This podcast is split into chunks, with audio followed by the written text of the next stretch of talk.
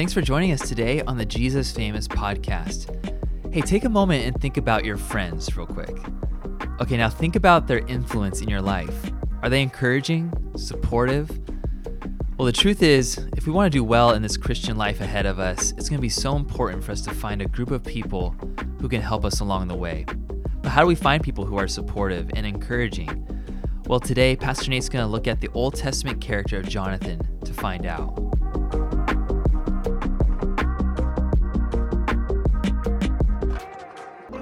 Let's just take it straight up.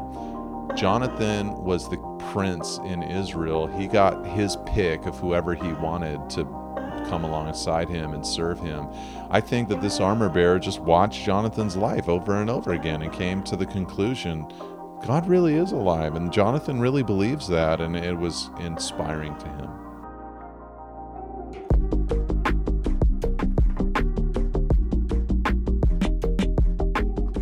Can we just relive the glory days for a moment of Nate Holdridge on the Pacific Grove Breakers basketball team? I just Oh. got I just got to ask you a question about it. Do you give me permission just to ask about Yeah, this? sure. The, there was not much glory, I'll tell you that much. I, I just need to get a snapshot into how you felt when you're playing at Pacific Grove, like in the gymnasium, as opposed to like at an away game. What was, what was like the feeling you had when you played a home game? Yeah, well, if if uh, if we're talking about freshman year, Come on. um, in the freshman year, there'd usually be, I don't know, between seven and sometimes the crowd would swell to 10 people that were there. so So morale's not super. you really didn't get a big kick from the home. you know, maybe if there was like a, a girl you thought was cute or something, you know, that was up in the bleachers. But uh, Okay, okay. yeah, by senior year, you know, junior, senior year, yeah, it was a, a, a lot fuller. Okay. You know, a lot louder. And uh, yeah, man, you'd you'd get pumped. The vibe was there. yeah, you'd get pumped. You get the emotions would start flowing. I I was the guy. I would do a lot of times the thing, you know, where like everybody gets announced and then you get in the huddle and then Right, there's right. like an amp up guy. Is that you? You know, yeah, I would do that. Oh yeah, man. yeah, I was the amp up guy. That was kind of my like. Um, that was kind of like the best I could offer the team. Stop it, man. I know you're. I knew you're a baller, man. Oh, what was it like when you had like an away game? Was it just kind of bummer town, or was it cool still? Or we used to play uh, in the league back then was um, Pacific Grove, Carmel, Okay. Robert Louis Stevenson, all right, um, Gonzales, King City, and Alisal. yeah, yeah, and I think I'm missing one. So because we had a, a few teams that were, you know, especially Gonzales and King City that were down on that Highway 101 Yeah. corridor, you know, South County. With basketball and with baseball, you'd have to travel down there, you know, Right. and then they'd have to travel up to us, you know, for games against us. But every year you'd have at least, you know, one game where you had to go down. yeah. Do the you know, trick. and some of those games, like I remember games against Gonzales where, yeah, there was just you're this is the varsity crew, Yeah. but like they just weren't interested in their basketball team. and so oh, the gym was just deader than a doornail. Oh, you no, know? dude. It just feels weird. Yeah, it's just an totally. awkward feeling. But then there were games like the games against RLS or against Carmel. Ooh, they got You know, it was like they hated heated. you. You know, they did not like Pacific Grove.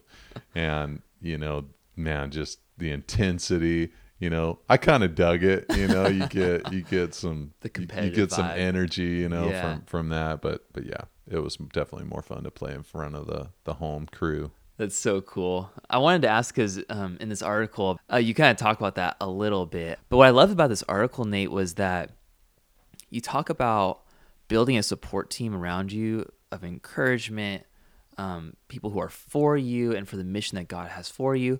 But you really focus a lot on Jonathan and his leadership style and how his leadership style was what actually kind of drew people around him. I thought that was like a really unique way of talking about building a team Hmm. around somebody. Um, so you had a you had a bunch of points here. I thought we could just cruise through a, a grip of these.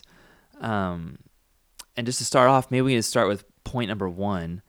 Um, Jonathan believed that God could deliver them with many warriors or only a few. So, can you just tell us what was the like what was happening with Jonathan and his armor bearer, and why did uh, like what were they up against, and why did Jonathan have this belief that God could just deliver them no matter how many people or how few people were up against them? Sure, yeah. So, you know, Jonathan was Saul's son. Saul was the first king in Israel and was a little bit of a dud as the king, but Jonathan was unlike his father. Right. Jonathan was very much like the good parts of David, Mm-hmm. full of faith, full of belief, really loved the Lord, loved God. And there was this one paramount moment where Jonathan was with his armor bearer and they were near a Philistine fortress or Right. garrison. And he just began to reason out loud and said, You know, what's keeping God from giving us the victory with just a few of us? We don't need to have a large group to Right. attack this fortress. If God is who we believe he is, then he can give victory with many warriors or only a few. Right. And the armor bearer that was who was the only guy with Jonathan at the time, Just crazy. he said, "I'm with you. You know, do what you think is best. I'm with you completely." Or some versions say heart and soul, whatever you decide. And kind of my thing with the article was just that story has become, I think, for a lot of especially like Christian leaders mm-hmm. in maybe in the church world, but I'm sure even outside of the church world, it has become a little bit of a story that highlights the kind of support that they're looking for. Like, hey, hmm. look at the armor bearer. I'm with you, heart and soul, whatever's in your heart, like I'm with you. And anybody who's in leadership knows that that can be a very encouraging uh, show of support from someone in your life. I mean, you don't want them to be unthinking. You don't want them to blindly go along with you. You'd Mm-hmm. like for them to give you positive, uh, you know, feedback and Right, or right. constructive feedback. You know, because you trust them, you work together, all that kind of stuff. But it's just really emboldening to hear someone on your team say, Man, I'm with you. Like Yeah. completely, I'm with you. Let's go do this. I love where your heart is at. But kind of my whole premise in the article is hey, maybe we should think about what made Jonathan the kind of guy that would get a follower like on, that. man. You That's know? right. Because he had some really incredible attributes. So the the first thing and you drew it out was just that belief that God could deliver them with many warriors or only a few warriors. I mean, that's inspiring. That's that's that's incredible, you know, to to see someone who says like, look, our resources aren't the best. Right. We don't have, you know, all the typical things that you'd think we need to be able to have success in this particular area. But the one thing that we have that they don't is we have the Lord Yeah. and he can do it Mm-hmm. you know and he is looking for people who trust him who believe in him Right.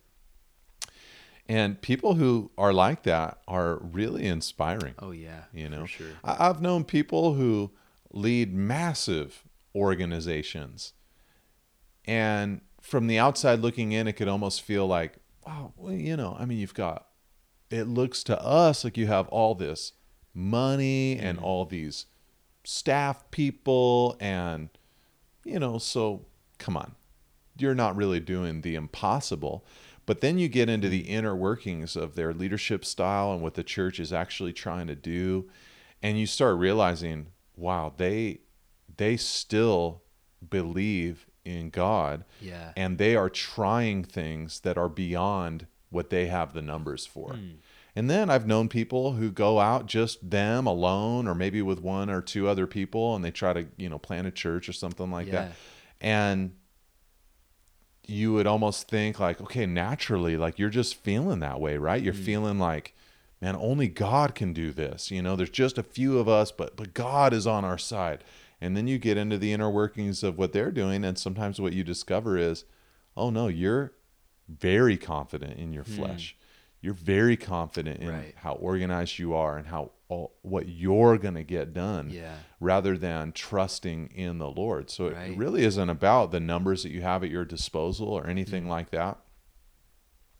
It's about just recognizing, and there is this God, whatever we've got, it's few, and we need the Lord.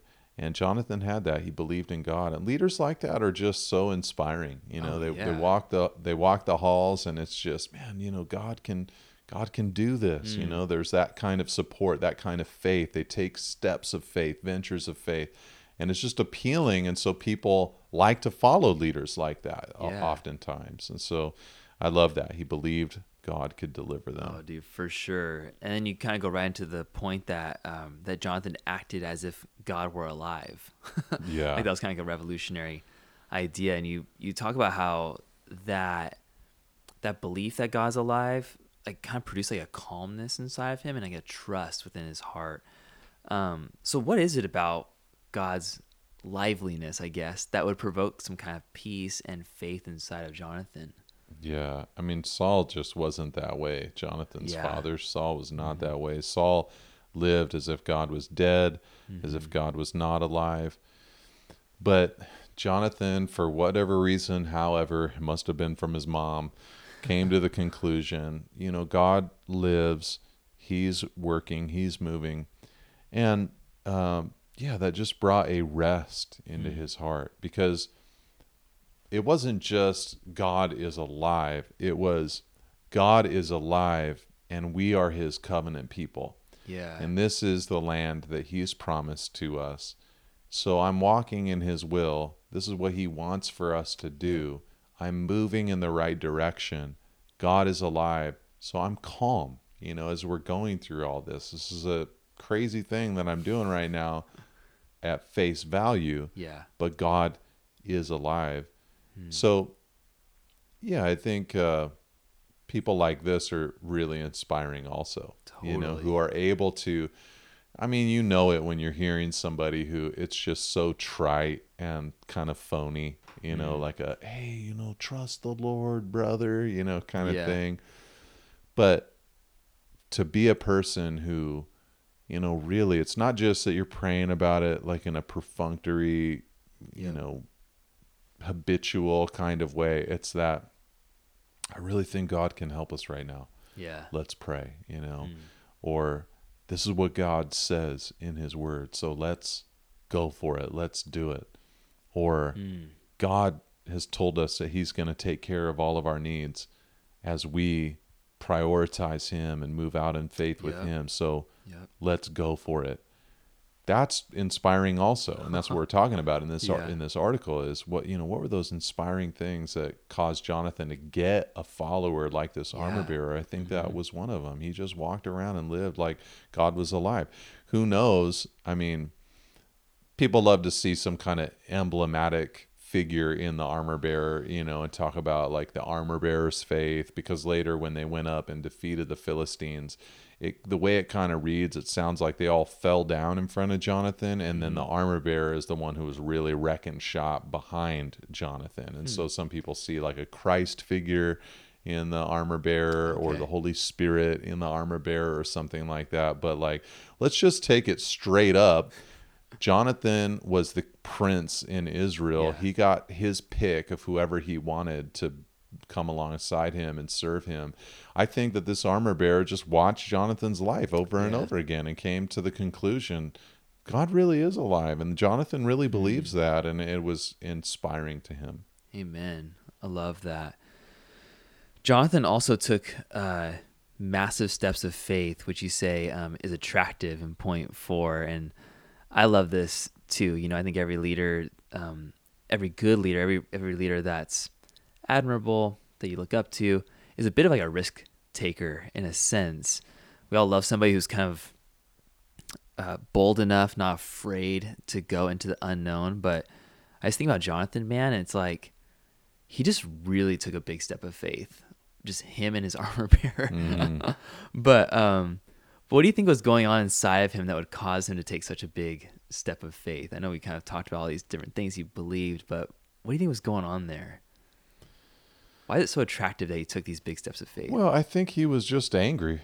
yeah. Really, I think there was righteous anger Yeah. that the Philistines were there. You know, he. I think he's he he's grown up now. He's a he's a Mm-hmm. grown man, and his father is the king in Israel, and there's this thing in him that is Mm. thinking, um, my dad's the king. right. This is what his job is. Mm-hmm. Yet these guys are living in our territory, Right. taking our food, suppressing us, Hmm. oppressing us.